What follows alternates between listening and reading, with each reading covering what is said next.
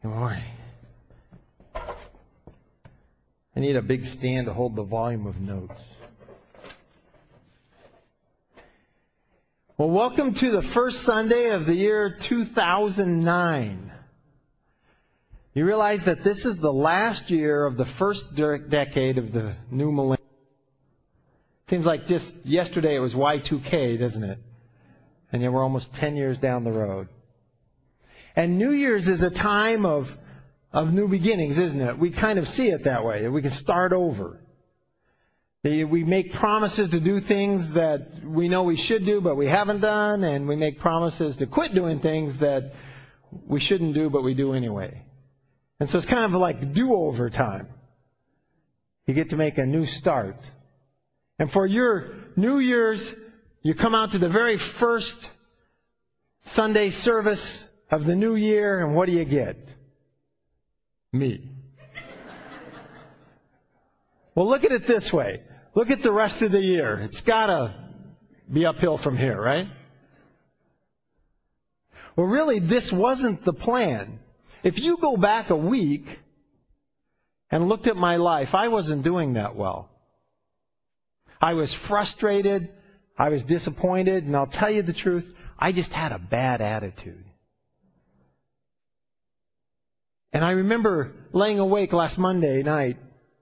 I'm praying and saying, Lord, I have a bad attitude and I don't want to fix it. But I know it's wrong. And I can't do it.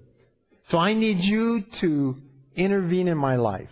I need you to supernaturally intervene in my life so that I don't fall further into sin and I went to sleep. And then Tuesday morning, I got a call from Dan Overby. he said, Dude, what are you doing this weekend? I said, Nothing. he said, Deckard's on vacation, and I'm at the doctor with strep. I said, I guess I'm preaching.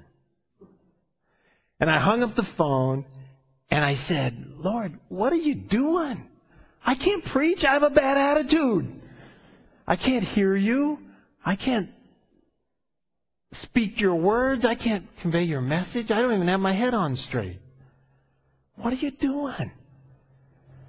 But God works all things together for the good, doesn't He? For He knew that what I needed was what preaching would bring, and that would drive me to the Word. It would drive me to my knees. That's exactly what I needed. So, Dan Overby, wherever you are, I apologize for you being sick. It's my fault.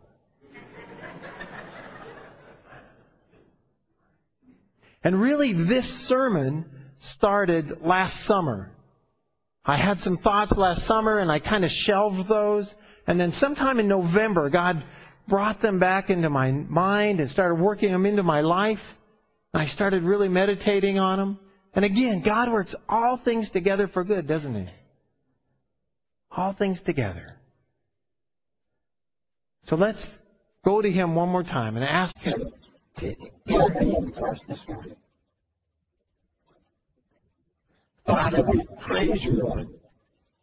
We praise you that you are the God that fixes bad attitudes. You are the God that heals sickness.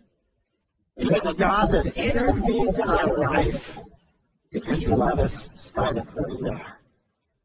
So, Lord, we ask that you move this morning and your mighty power sweeps through this place. And Lord, that your words change us. Lord, we are expecting you to work in mighty way this morning. It's in Jesus' name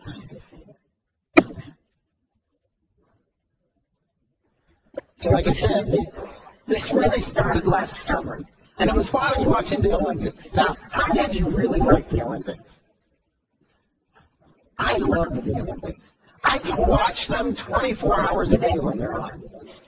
And almost couldn't nowadays. And I like some of the less popular sports. You know, somewhere in this 12 hour block of time, there's going to be 15 minutes of things I really want to watch. thank goodness for DVR. And I don't know how it is with women. I, I really, really don't know how women think or even what they're saying sometimes. But a lot of men, as we watch the Olympics, you know, you watch the Olympics and you say, that could have been me. If only, if only I was born in the right town, had the right coaching, you know, I had the right opportunities, didn't have this injury. That could have been me up there. But when I watch the Olympics, I watch them realizing that there's no way that could have been me. And so I'm even more in awe of them.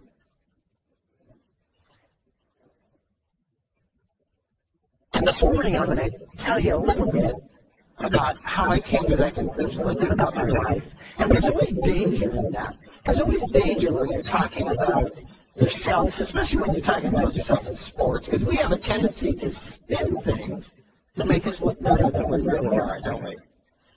And I'm not immune to that. And years ago, my son bought me a shirt that said, the older I get, the better I was.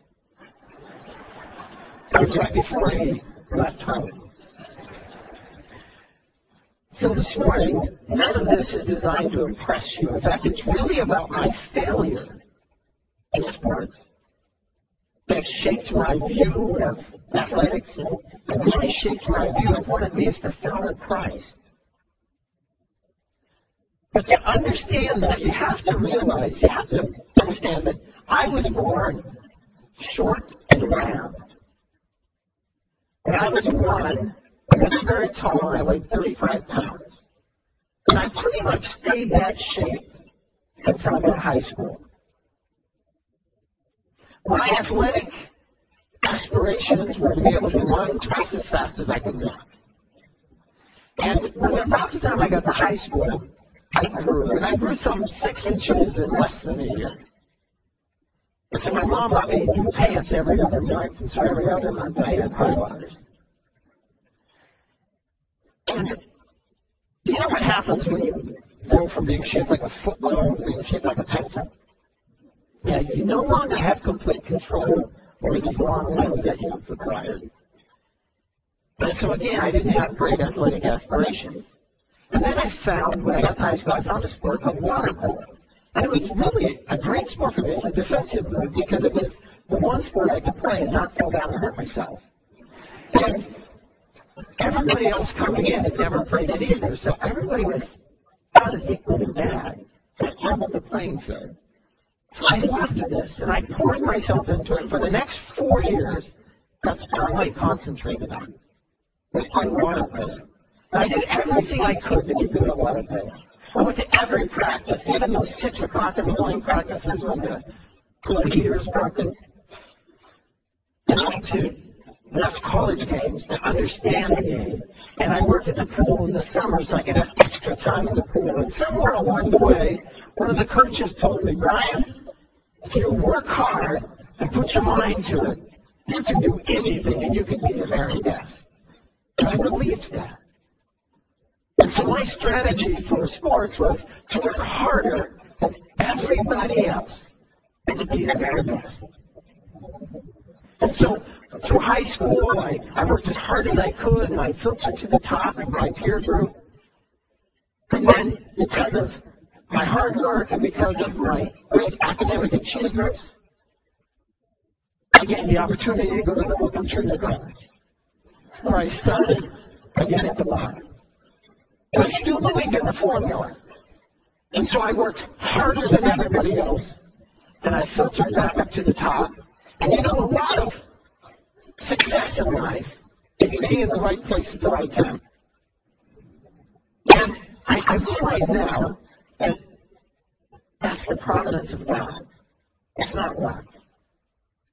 But our team got a chance to play an exhibition game with the national team, and we got slaughtered. But I made some friends and met some people, and I got an invitation to play in the summer with some of the, the national team guys. And this is where you should be impressed because I went there and I just got the tar beat out of me. And I realized that there was part of the formula that my coach forgot. And that was genetics. I mean, this is all there is.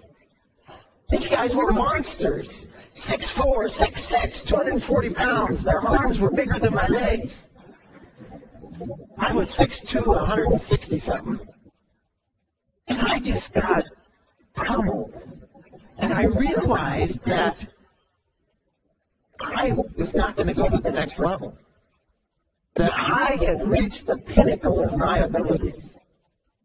And I was really done.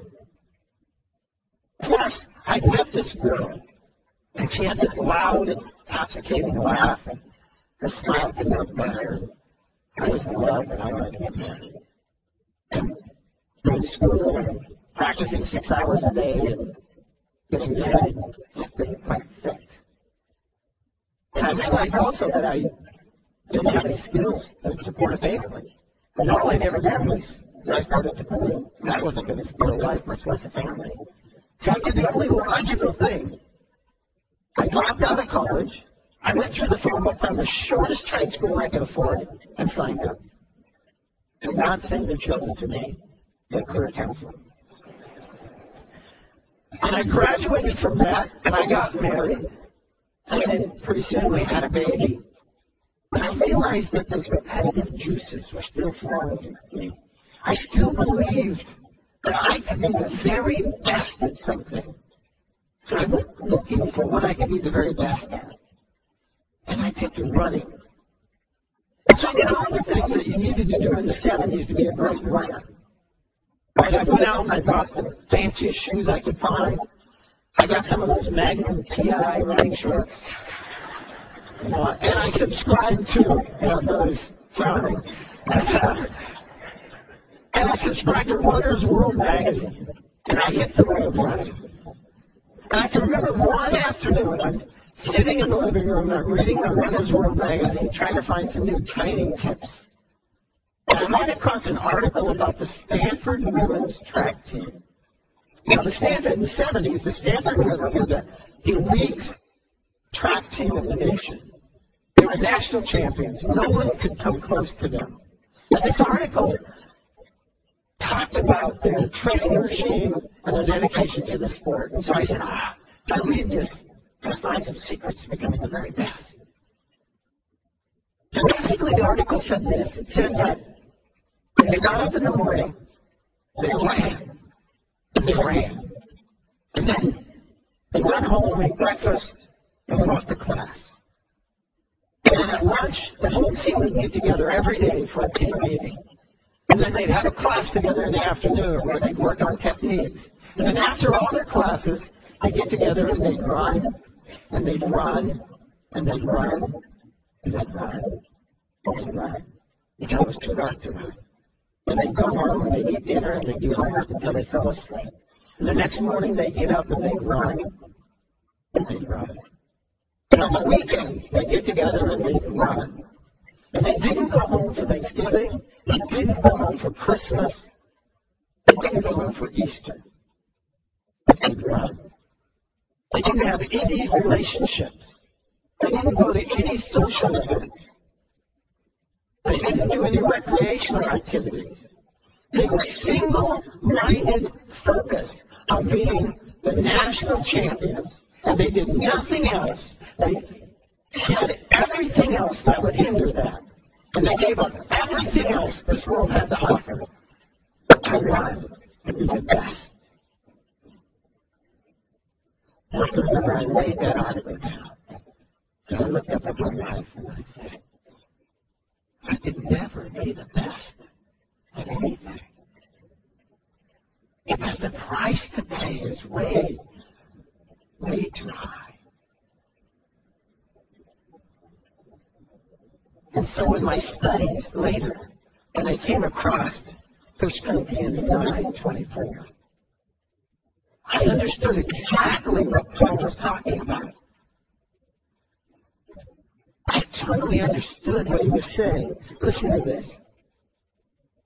Do you not know that in a race all the runners run, but only one gets the prize? Run in such a way as to get the prize. Everyone who competes in the games goes into strict training. They do it to get a crown that will not last, but we do it to get a crown that will last forever. Therefore, I do not run like a man running aimlessly. I do not fight like a man beating the air. No!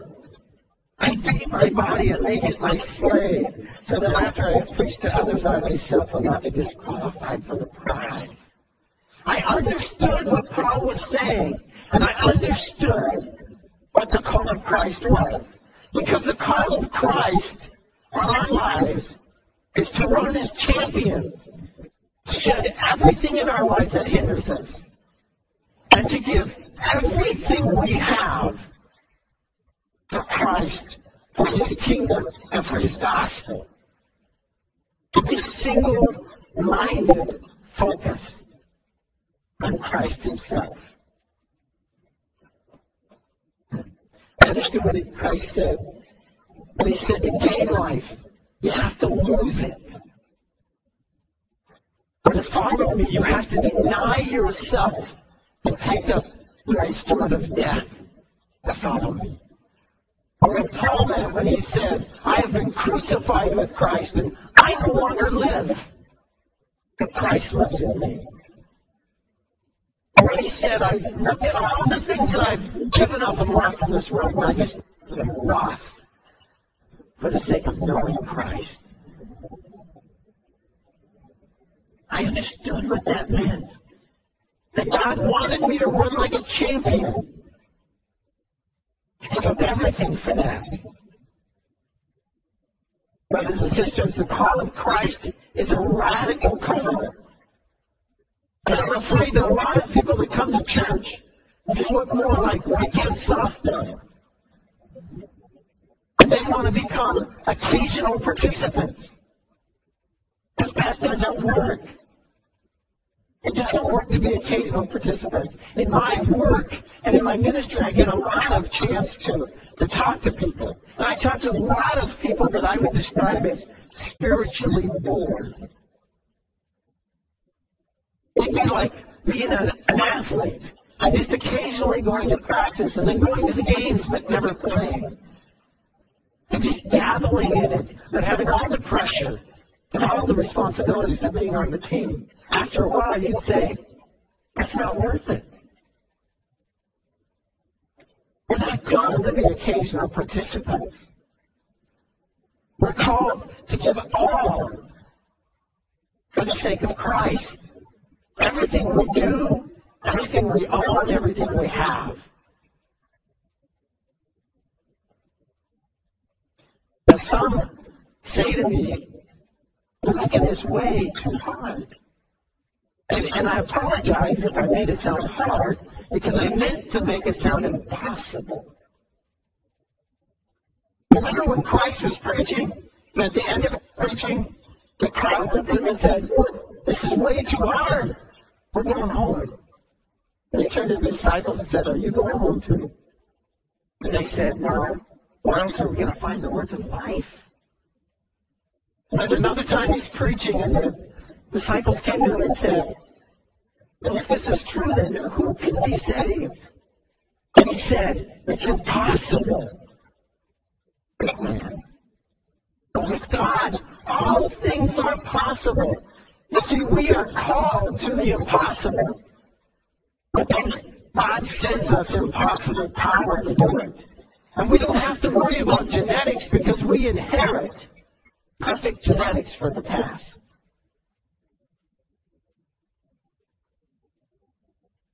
Is your love in life, is your call in life to do the impossible? To follow God with everything you have?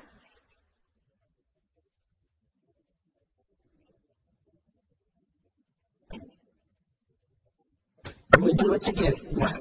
A crown that lasts forever.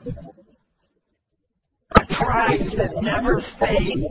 Not like the 16 year old gymnast who hasn't lived at home for eight or ten years but has lived with her coach so she can have one or two chances of getting this medal. That won't last. And that's a couple generations that won't even remember her name. But we do it We shed everything, we give everything, we sacrifice everything, we suffer for a prize that lasts for everything, forever. For Jesus himself to be with him forever. And that's our motivation. That's what keeps us going. It's to know that he is our prize. We're not this alone, are we? That's why we're here together this morning. We're here together because we need each other.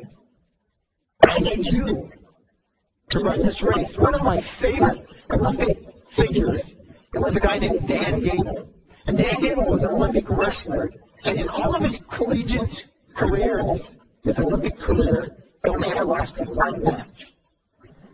And when it came to the after he lost that match, he said, I will never lose again. It tells the story of how this wanted to go off at 5.30 in the morning. And he didn't want to get up. He wanted to sleep in. And his dad would come in, and this was during the Cold War. And his dad would come in, and his dad would say, Danny, you think the Russians are sleeping in this morning? Think they're taking a day off? They're slacking?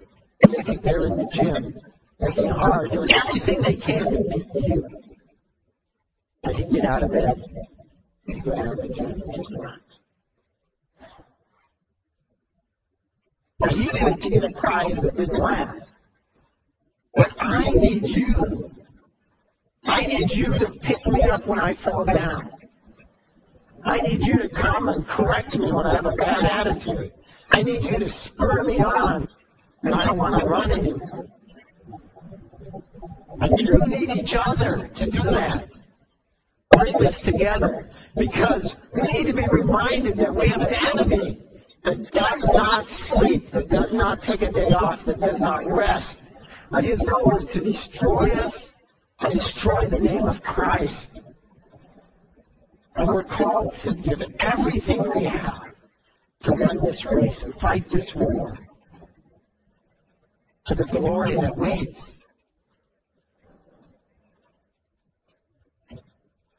First time I ever preached, um, years ago, uh, some guys from the church came to me and said, Hey Brian, you're going to the mission on Saturday. You want to go? I said, Sure. Okay. They go, Great, you're preaching. They'll pick up five. I don't preach. And they said, You never share the hope that is within you? I said, Well, yeah. They said, God, you're preaching. We'll pick up your. And they walked away. And they picked me up at five. And I wasn't afraid. I was horrified. I had never preached before. I never stood in front of people before. But I can tell you that I walked away from that experiencing something I've never experienced in athletics, experiencing something I've never experienced since. The joy of being used by God, the joy of proclaiming His word, and seeing people respond. And I realize we're not all the same. We're not all gifted the same. We don't all have the same personalities, and not all of us are going to stand up and preach. But we're all called to run as champions. We're all called to make disciples. Every one of us is called to share the hope that is in us. And if you've never sat across from someone and shared the hope that is in you, looked them in the eye and said, Jesus Christ died for sin so that we could be saved. If you've never experienced what it means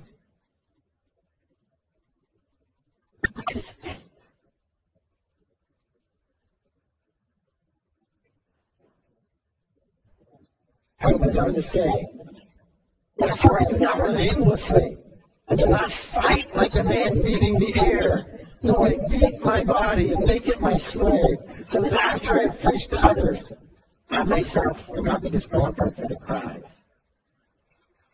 And in a group this big, there's bound to be some that are going to be occasional participants. And on that day, when God divides the sheep from the goats, They're going to say to him, but wait, wait, wait. Didn't I do these things? They're going to say, I don't know you. Please pray. There'll be others that know Christ, but have built their life on things like money, success, the things of this world that don't last, that burn up. And in chapter 3, it says that they'll escape as if one passing through the flames. But we're called, brothers and sisters, we're called champions, to run to get the prize, to run so that we face our Savior. He says, Well done, good and faithful servant. New Year's, I'm going to ask you to make a resolution, to make a promise, to follow Christ with all that you have, with all that you are, with all that you do. Leaving nothing on the table. I'm not going to ask you to start with five minutes a day. I'm going to ask you to leave it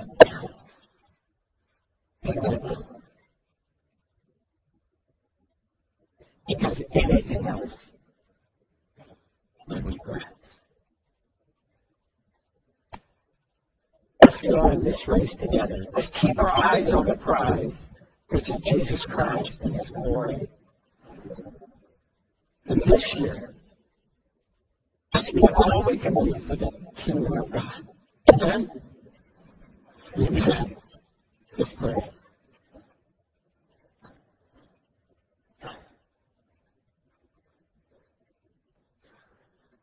Father, I praise you.